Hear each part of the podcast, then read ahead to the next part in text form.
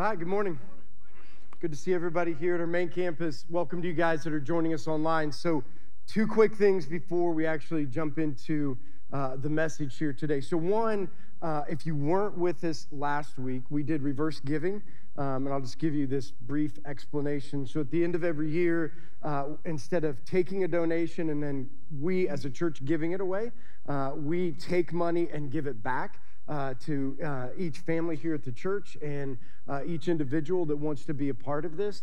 Uh, and we give money back. We ask you to do a couple things. One, uh, ask God what you want to add to it. Um, so we put $50 in there and we just say, hey, you know, what is it that you want to add to it? What is it that God's telling you to add? And then we ask you to pray about somebody to give it to with trusting this is that there is multiple people out there not just looking for money, but looking for people, right? That's the idea, is connecting you with people. And that we never know, like people ask us all the time, do you ever worry that somebody's going to give somebody money and they're not going to use it right? Or you ever worry that somebody's going to keep the envelope? You know, we've, we've had that conversation. You ever worry that like people are just going to keep all of the money and not do anything with it? Yeah, for us, the, the thing that we trust is, is that if, if God's moving in the lives of people, we can just trust that whatever you choose to do with it, keep it, add to it, or give it away, that God's going to do what he wants to be able to do. So we still have envelopes left. So after the service, Jennifer's going to be back by the Christmas tree, right?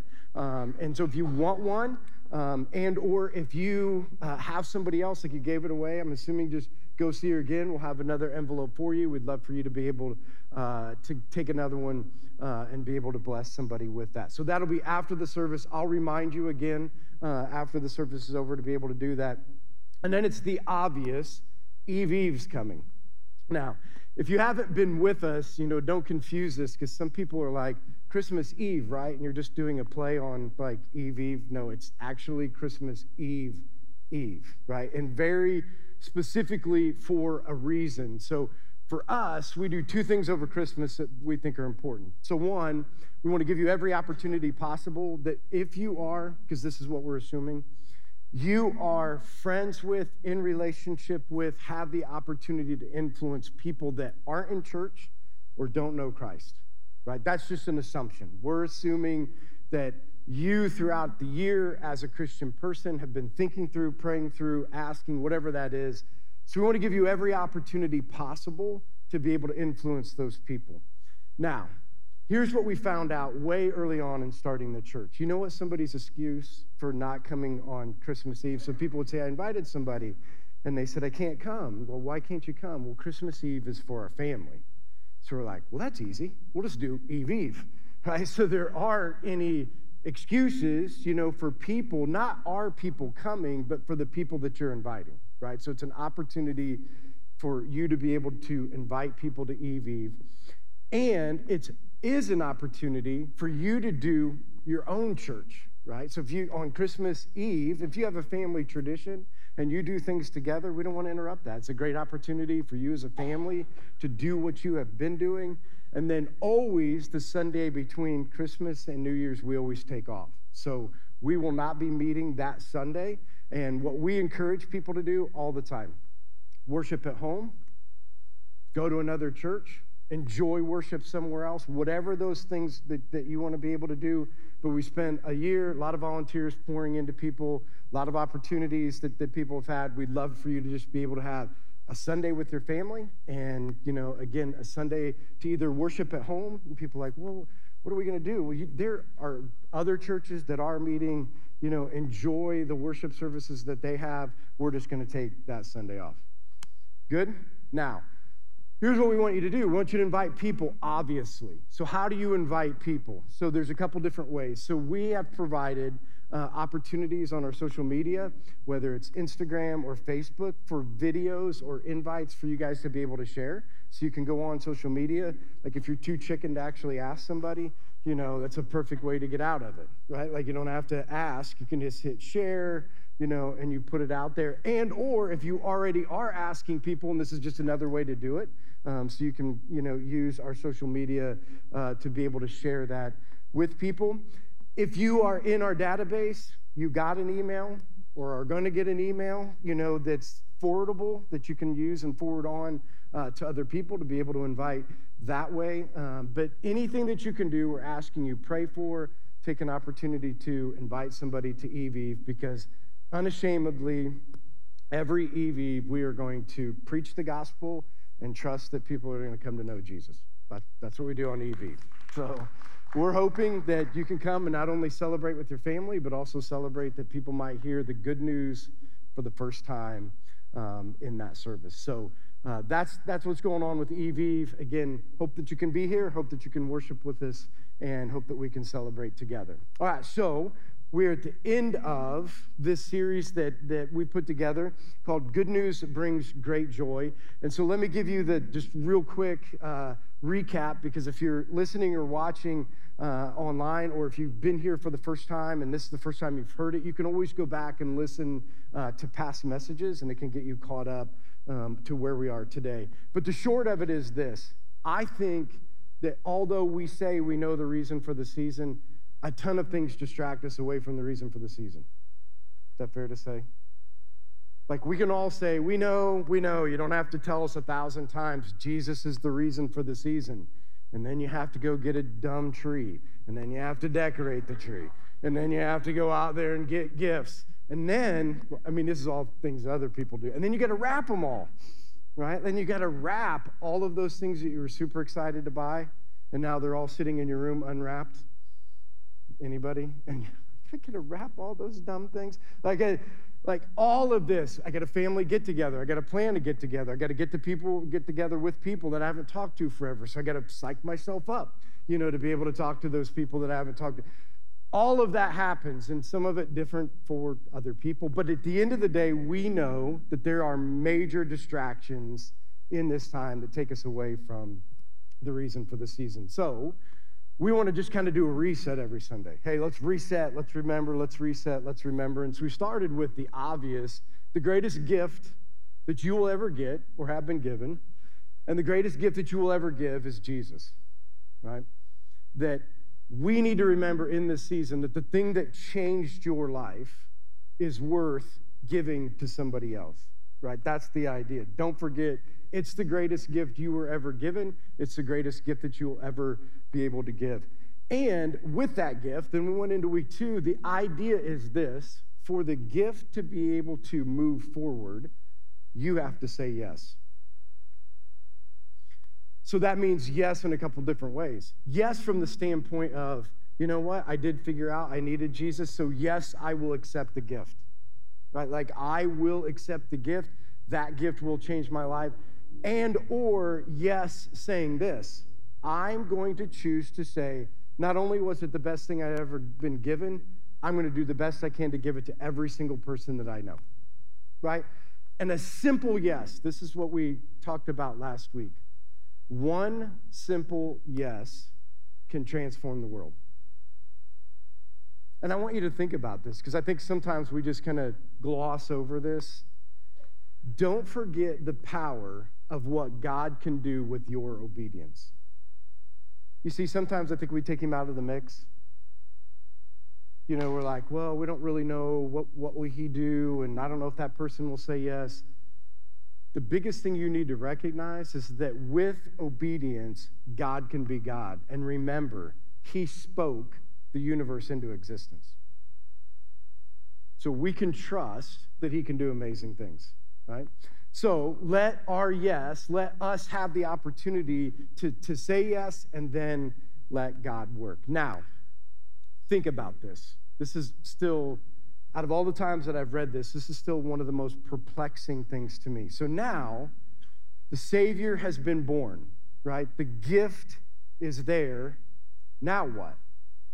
Right? So now we have the gift. Here's what we know the message of the gift has to get out to the right people.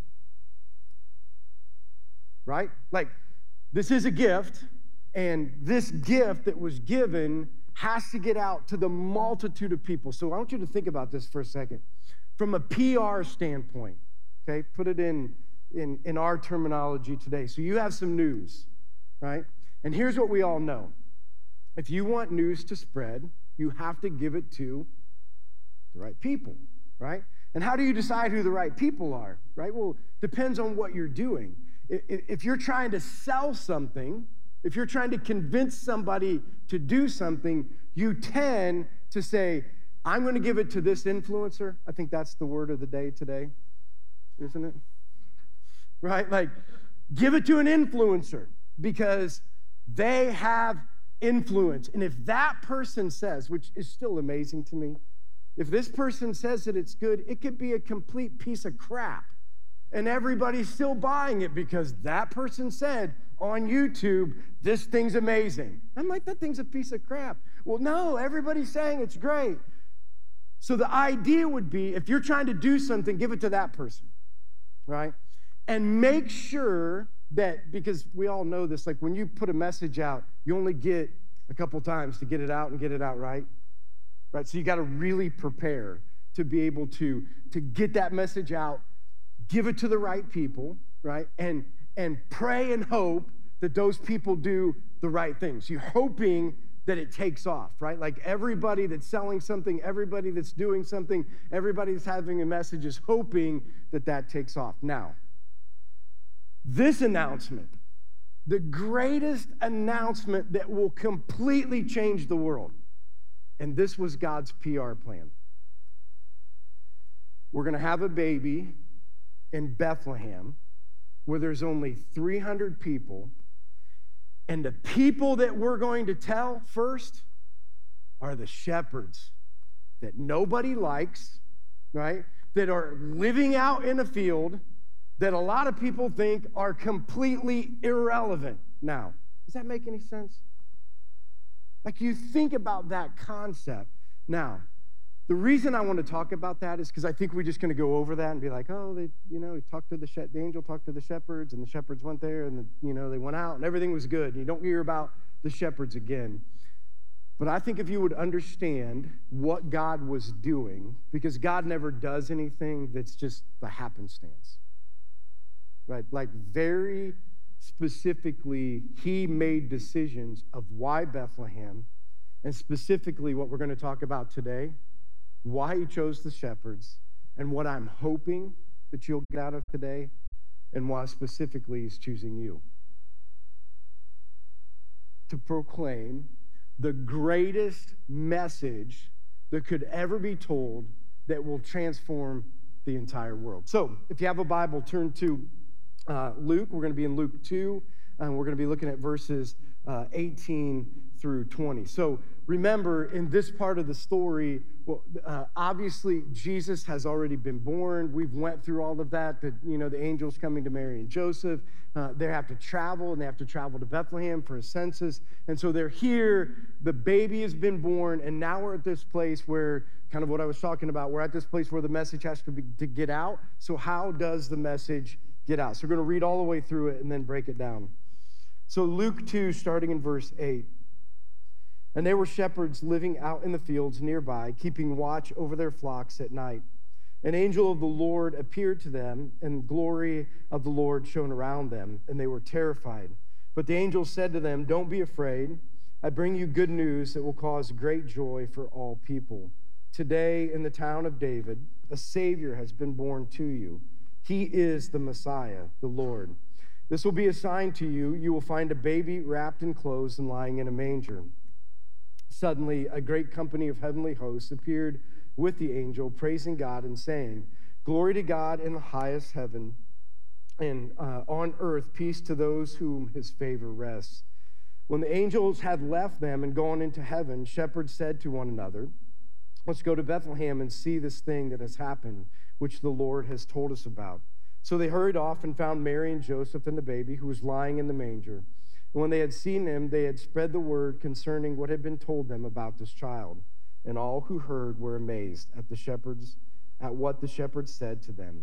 But Mary treasured up all things and pondered them in her heart.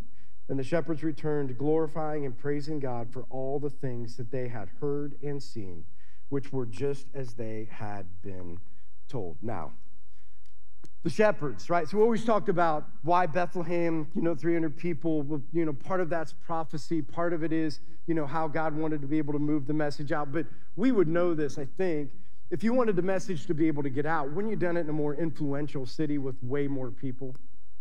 You know I mean? The idea would be if you if you would have went into Jerusalem, right? If you would have went into a different place where there were a lot more people, then the message you would assume would spread faster than it would have been if you were in Bethlehem. But the thing that I want to focus on the most is the shepherds. So we got to understand them first.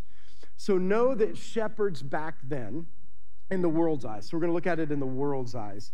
Shepherds back then were considered very lowly, right? Like uh, from a class standpoint, you know, they were the, the working lower class. They were people that were considered unclean, right? So back then, they were considered unclean for a couple different reasons. Uh, one of the reasons is, is because they handled all of the sheep. So these shepherds that we're talking about, here's what I want you to think about. They were raising the sheep that then would go to the temple in Jerusalem to be sacrificed for the sins of people, right? So they were handling all of the stuff that would go into the temple but couldn't go into the temple. Does that make any sense? Sound a little religious? right? Now, here's the other part of it. The other reason that they were kind of outcasts is because they were farmers. And if you're an animal farmer, here's what you know they still eat on Sunday. They still have to be taken care of on Sunday. So, guess who couldn't make it to church? Right? The shepherds, right? So, from, from the standpoint of what we would judge somebody who was in the right place with God, none of the people from the outside would have looked at them and be like, wow, I mean, they are godly men. Right? Nobody from the outside. Now, what did God see that man didn't? Right? What is it that, that made it so that God would talk to or would show up to or would give a message to those people that he didn't see in anybody else? Right? What, what was that thing? And so I think if you would look at it and you would follow kind of the timeline, you know, uh, of what happens with the shepherds, here's the one thing that we do know. The shepherds had to be godly men looking for a Messiah. Right? They had to be people that would have known that there was a Messiah coming because they were Jewish people, right? So all of the Jewish people were told at the time, you're waiting for something, right? You're waiting for something. And so they would have been people that were waiting and that were hoping for, but they were just doing it in the background. And here's the other thing that we know, and I think that this is important. We all understand this. The time that people meet Jesus is when they're looking for him. You see, part of the problem that I think would happen with why he didn't show up to the Pharisees, they said they were looking, but they really weren't right?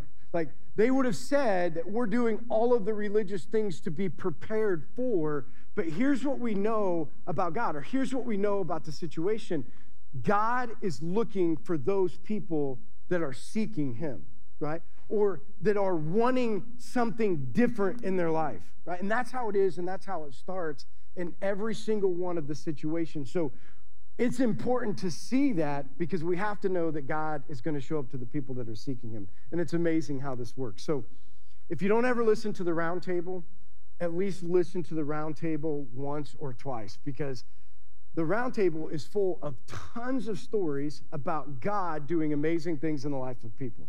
So, this week, funny, leading up into this message, this week, two separate people on our podcast that had essentially the same message, right? Now, they had tons of other things in it, but Kale and Paige were on this week.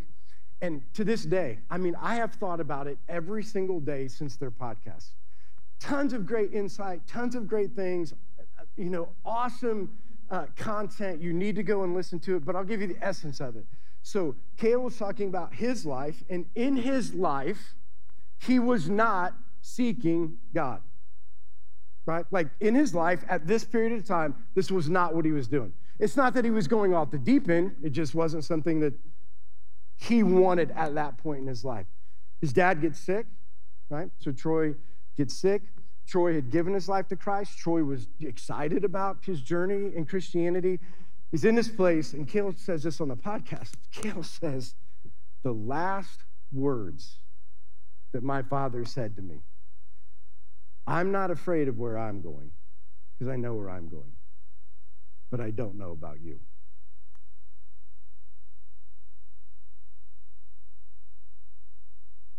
First of all, can you imagine the courage of a father to say to their son, in the last things that you're going to say, the last thing on the mind of a person would be, I got to get this out because the most important thing that I could say to you today is not goodbye, it's I hope to see you again.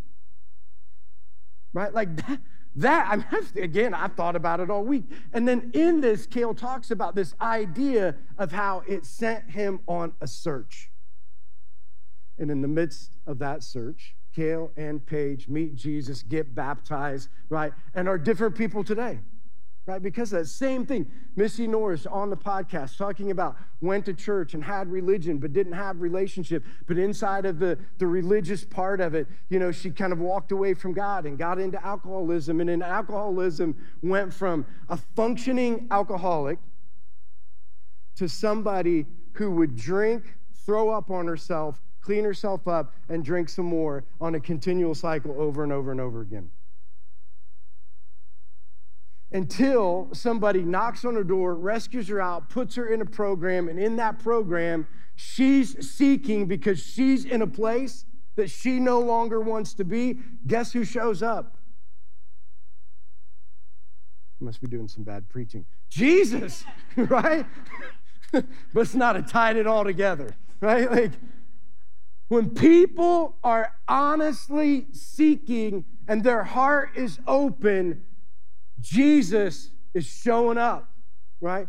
Jesus is coming to that place. And so we know that, right? Now, why the shepherds? Just, I mean, just kind of bring it back. Why the shepherds? One of the th- biggest reasons I think, and I, and I know this about myself, right? And this is still to this day until you're humble enough to accept what you need, you'll never be able to accept Jesus.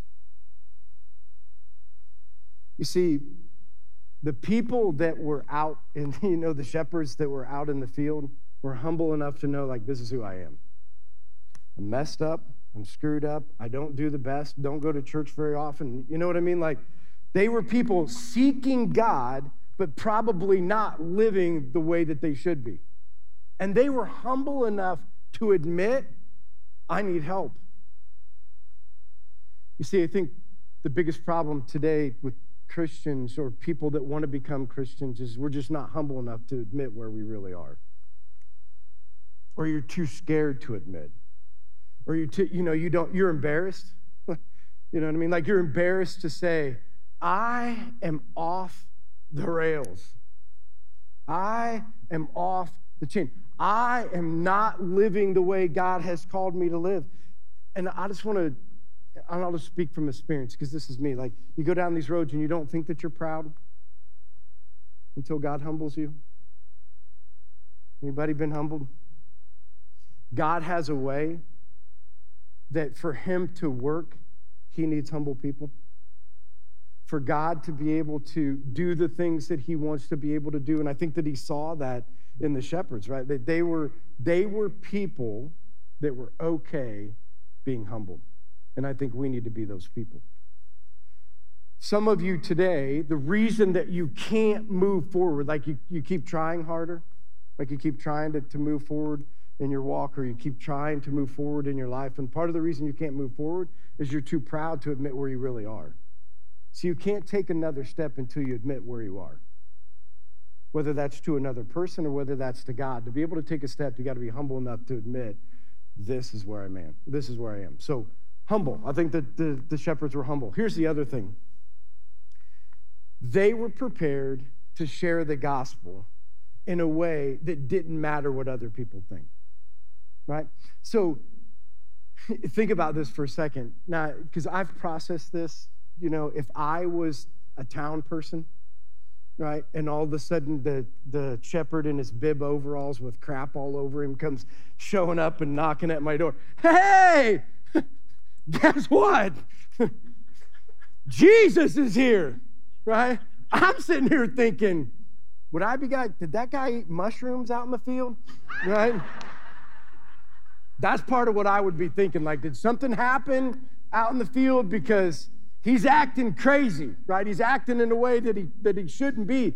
But here's at the end of the day, however we take it doesn't matter because that guy didn't care. He saw something, he didn't care how much you were going to laugh, how much you thought he was an idiot, what he looked like, what his status was, how much influence what he had. I, this is what I believe that God knew about the shepherds. I saw something that changed my life. I don't care what you think about me, I'm telling you. I don't care what you think about my status, I, am going to tell you. And I think that is a message that we need to hear. You see, some of you today are saying, Well, I can't share the gospel. And one of the reasons you say I can't share the gospel is because my life isn't right. I'm not good enough. Who's going to listen to me? I mean, and I listen, I mean, I hear this all the time, or, you know, people, maybe it's, I hear and maybe it's an excuse. I don't really know, but people do say this, right? Like, is anybody really going to respect me, listen to me? Like, is anybody going to really care what I have to say? Does it matter? Is that the reason? Is because you're hoping that somebody cares? Are you sharing because you're hoping that, you know, somebody's going to be like, oh, I respect you so much for saying that? Is that what you're waiting for? Because I'm, I'm pretty sure of this. I've said this a hundred times, and I just want to keep saying it. You're all evangelists for the things that you love. You are. You got something cool, you're going to be like, dude, you need to come and look at fill in the blank, gun, motorcycle, house, TV. Yeah, you see, something. You're going to be like, I got this, and I, I, need you to see it, and you need to come over. And not only do I want you to see it, you should buy one. You know why you should buy one? Because they're so much better than this one. And you're going to go through all the reasons why they're so much better than that. Because you've researched and you know, and you want to be able to see somebody else buy it. You're all evangelists. The problem is when it comes to Jesus, you're like, mm, I don't know what to say. I don't know if anybody's going to listen. I don't know if anybody's going to care. we have got to be more like the shepherds and get to the point where it doesn't matter what anybody else thinks. Something changed my life, and I'm going to tell you about it. And you might think I'm the biggest fool ever, but that's okay. So do a lot of other people. you can just join in right? Like I've said that all the time. Like everybody has an opinion, right? They either have enough courage to tell you or they tell somebody else, right? Like everybody does that. So I don't, at the end of the day, I just want to be able to do, I want to be able to be obedient. And I think the reason he said I can choose the shepherds, because they're not going to worry. And I want to model moving the gospel forward like the shepherds people who are humble and people who are willing and people who don't care what other people think. Like that's the model. Now, he goes on. So, why did he pick? But now there's this message that the angel gives, which I think is so important because when they are getting sent out, they do have to have a message, right? So, what's the message? Verse 9 An angel of the Lord appeared to them, and the glory of the Lord uh, shone around them, and they were terrified. But the angel uh, said to them, Don't be afraid. I bring you good news that will cause great joy for all people. Today, in the town of David, a Savior has been born to you. He is the Messiah, the Lord. This will be a sign to you. You will find a baby wrapped in clothes and lying in a manger. Suddenly, a great company of heavenly hosts appeared with the angel, praising God and saying, Glory to God in the highest heaven, and, uh, and on earth, peace to those whom his favor rests. So there has to be a message, right? So that I want to give it to them. Yes, there is a gift, but what message should the shepherds take out to people? Like, what is that thing? Now, here's the first thing, and I don't want us to get over this. Do you see in the beginning when he says that they were terrified? So when I used to read this as a kid, I'm thinking, Well, the reason I would be terrified is because this is going to be this great big angel and he's going to have all these weird things because somebody had read to me in revelations and they got like eyes all over them and you know different things coming out. I'm like that sucker showed up in my room. I'm going to be scared too. Right? Like if that's really what they look like i'm going to be terrified. But the more research that I did over the years, part of being terrified was this. When you are in the presence of God and or a godly being, you see yourself for who you really are. And you would be terrified. I don't care how long you've went to church. When you stand in front of a holy God, and this is his this is what he wants, and this is who you are. If you're worried about being humbled, not only will you be humbled, you'll be terrified because you will see yourself for the way that God sees you. And this is why the gift means so much, right? This is why Jesus means so much, is because even though we're imperfect, we have a perfect God who gave us a solution for this problem right? The solution to the problem of when we stand in front of a holy God that we're a mess, right? So terrified, saw myself, but then he says, but here's the message, right? Here's the thing that I want you to see. He says, unto you a Savior. That's the first part of the message. A Savior. Now, let's make sure we get this right. What is he saving you from? You see, sometimes I think we get this messed up. Sometimes we think that when we get God, He's going to save our marriage. You know, He's going to be a savior of my money, savior of my business, savior of my children, savior of my circumstances of life. He will not, right? That's not that, not to say that He's not going to, but that is not what He's talking about when He says, I'm your savior. Here's the deal, and I want everybody here in this room, and I know you've probably heard it a hundred times when I'm say you tell it to you 101. You need saved from your sins. And you are all, you ready? You are all, I shouldn't say you all, we all, does that sound better? Are sinners. All of us fall short of the glory of God. All of us have sin in our life. You need saved from that. You have to make that decision. It's not if you grew up, young people, just because you grew up in a Christian home, you're not saved. Just because you grew up with Christian parents, you're not saved. You have to personally make a decision to say, These are, I'm a sinner. Somebody needs to save me from my sins. Jesus is that person, right? Like, and I need to accept that gift. So we say part of the message that he's Savior. The other part of the message is he's a Messiah. Right? The other part of the message is he's a Messiah or he's a deliverer, right? Because in this, and this is the thing that, that we need to, what's he delivering us from? Right? Because you know the, the, the problem uh, that even the people then had, they thought they were delivering out of Roman oppression, but they thought the Messiah would deliver them out of Roman oppression. Part of our problem today is to think that he's going to deliver you out of a bad life and you're never going to have a problem again. Right?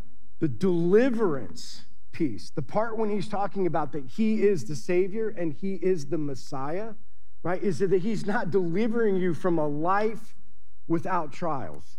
He's delivering you from a life lived alone. That's what he's delivering you from.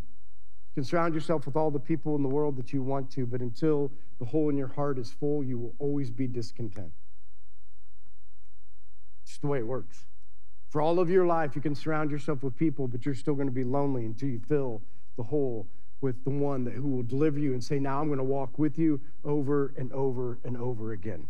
Right? Then he says, Not only is he your, your Savior and your Messiah, but he says you're his you know, that, that he is your Lord. So here's the last part of the message. What does it mean to have a Lord? Because we don't live in that world, right? None of us live in the world of understanding what a Lord is. But here's what Scripture was talking about. Guess what?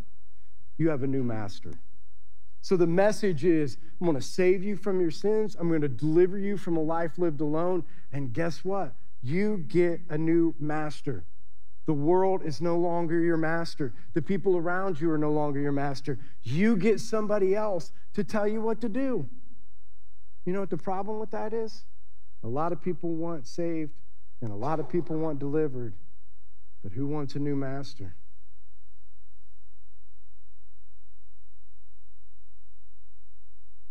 Maybe. Right? Like, think about this. you may be like, I don't think it's that big a deal. It's not like I have another master. I mean, like, he's got to be better than my boss, right? Or he's got to be better than my wife, or he's got to be better than my husband. That's not even what he's fighting over. You know what he's fighting over? You. You think you're your own best master. You think you are the one that have mastered the best way to do your life. And the fight isn't a tension between somebody else telling you what to do, it's you giving in your will to do. Come on. Thank you. Just want to make sure we're still going. Right? I mean, yeah, I mean, and this, so you guys that have done this for a while, you know this. This is a daily thing. Yeah, at least. Yeah, it's probably true. Probably more than a daily thing. But it is a daily thing to wake up every day and say, I got to surrender my will, surrender my will, surrender my will. Because again, in this process, when we are going out, because remember, this is what he's trying to do. Let's not lose focus. He's trying to find people that will further the message, right? And so he's trying to find people that will understand how to be able to tell somebody else what it's like to have a Savior, what it's like to be delivered.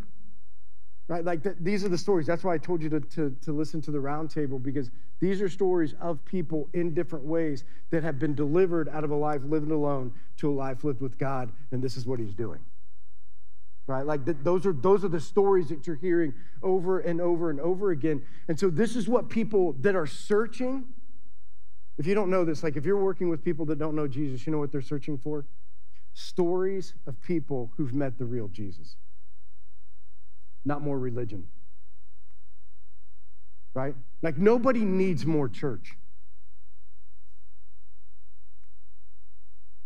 Right? Nobody needs more church things to do. What they need is the reality of a transformed life. Somebody that can say, I got saved, I got delivered, and every day I'm trying to submit my will. Here's where I screw up. Here's where I'm going right. Here's where God's meeting me. But it's like a real thing that happens every single day. It's awesome. You should try it.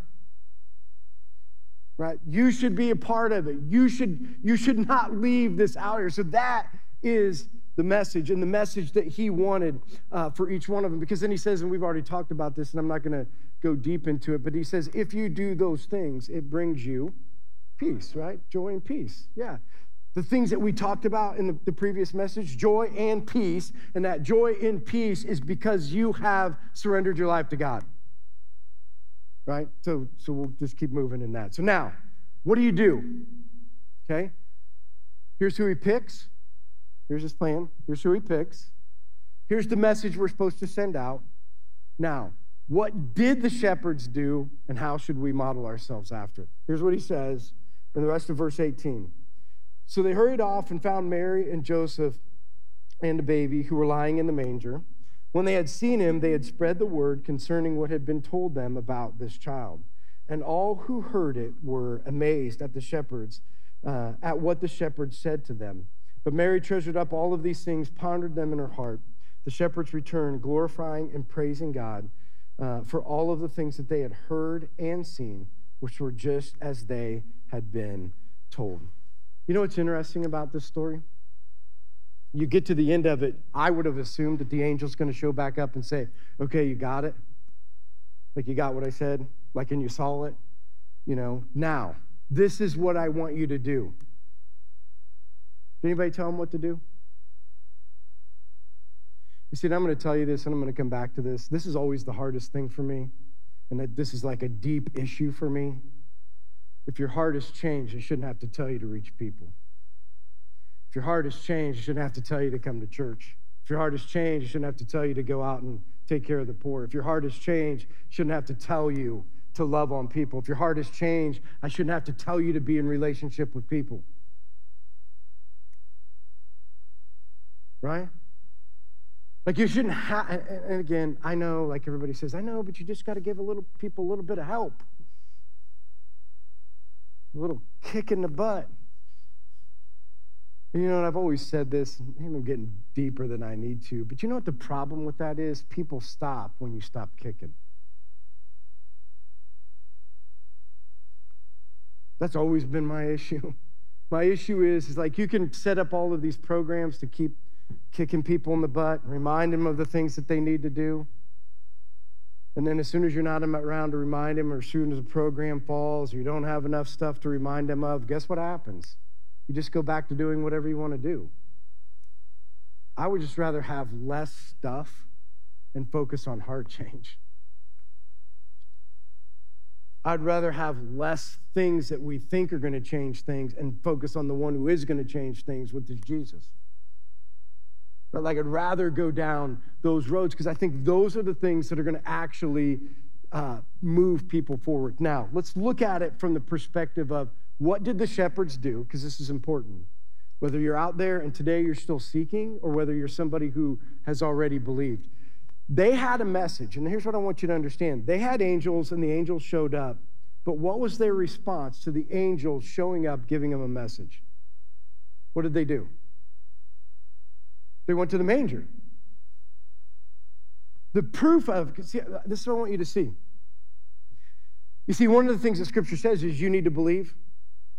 Right? To be saved, you need to believe. Right? And here's what I want you to get this is not an intellectual assent to say, oh, yeah, I believe that Jesus Christ died on the cross. yes, I believe that Jesus Christ, you know, was born. Belief leads to action. You see that? So, yeah, these angels proclaimed and these angels did, but belief meant this I'm here and I can stand here and say, Yay, Jesus, hope somebody else visits the sucker, right? Or, Yay, Jesus, hope somebody else takes over the job. Or you can do what you're told. I believe, so I'm going to come and see. I'm going to come and see.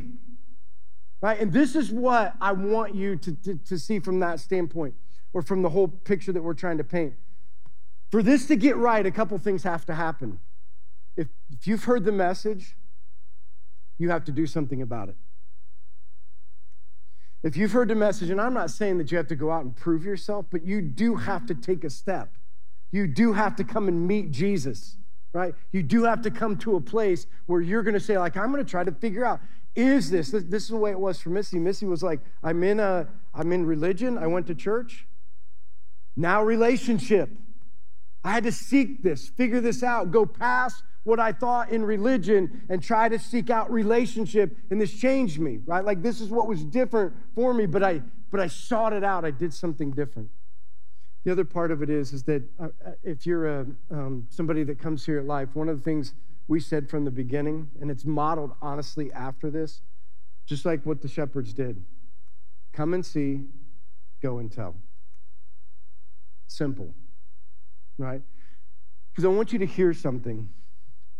So you might think that um, by everything that happens here, that, you know, we think that preaching messages, doing music, and doing videos are going to transform people. Here's what we understand the messages, the music, the videos, the lights, the chairs, the environment aren't transformational. You might like them or not, right?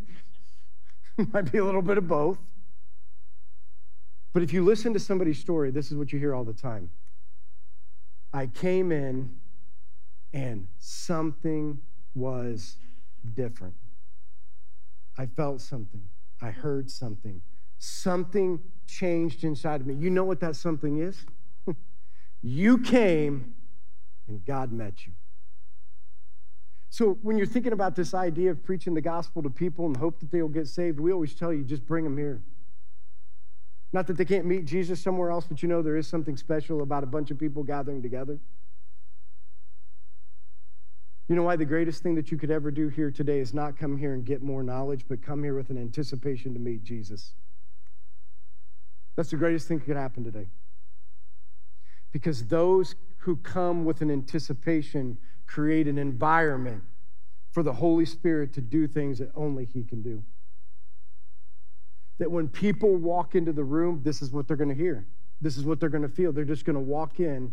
And again, you might this might be your story. I came in, whether it was a conference or whether it was a church or whether it was a small group, I came in and something changed me. Something inside of me switched. That something is Jesus. And that's what happened with the shepherds. They came there right? And as soon as they came there and they saw Jesus, the immediate response was, I got to go tell somebody. Well, what am I going to tell them? I don't know. Saw a baby. An angel met me out in the wilderness, and here's what he said You got a Savior who's going to deliver you. You don't have to live alone anymore, right? You have somebody that, you know, all those sheep we keep raising and they keep taking it? That's going to be gone. What do we need to do a Bible study? I don't know.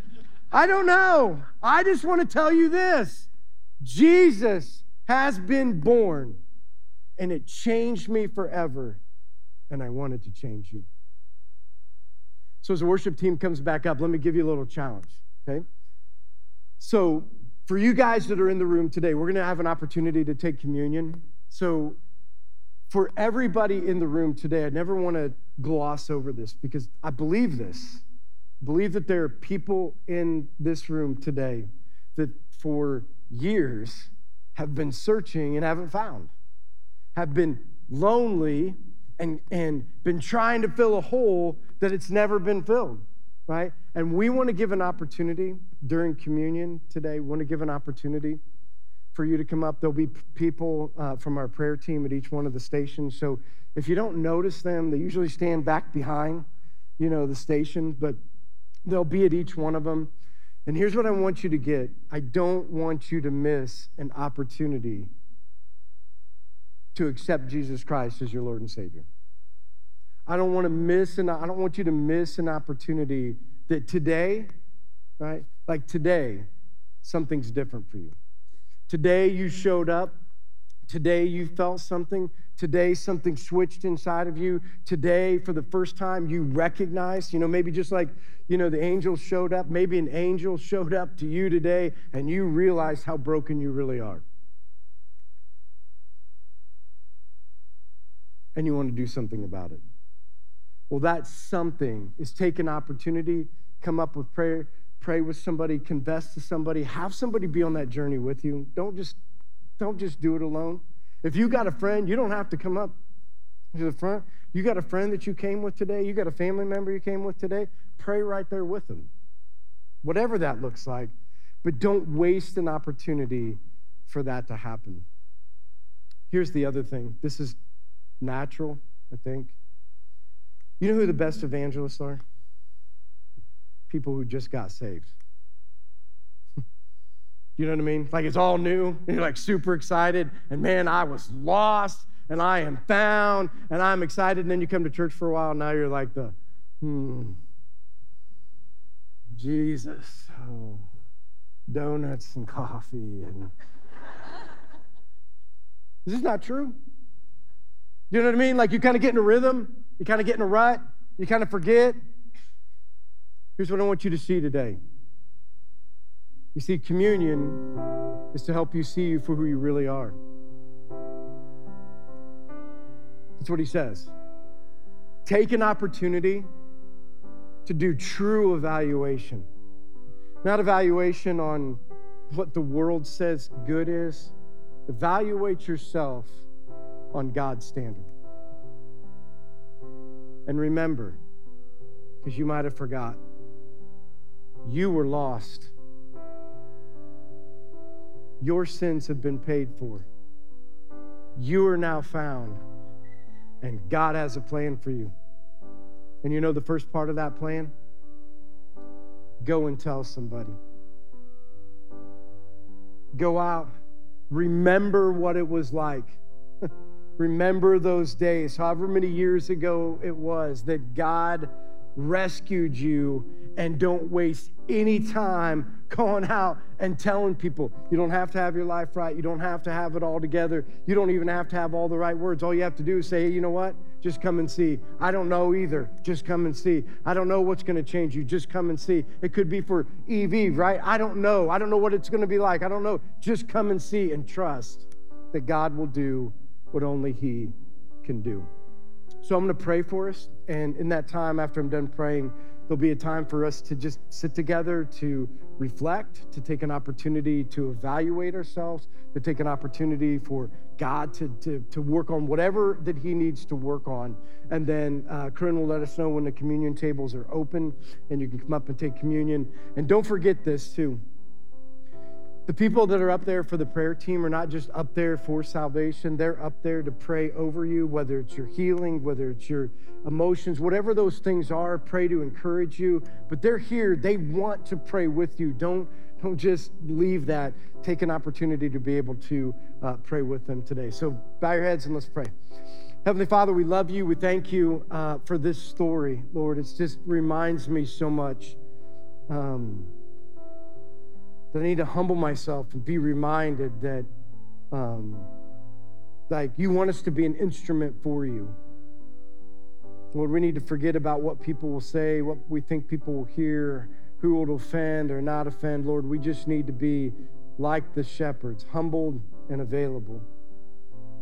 Lord, and let us preach that message. You are Savior, you are Lord, and you are our deliverer. Lord, we're so thankful for those things. Let us be a people who come and see and go and tell and trust you that, that the world will be transformed. Lord, we love you. In your name we pray. Amen.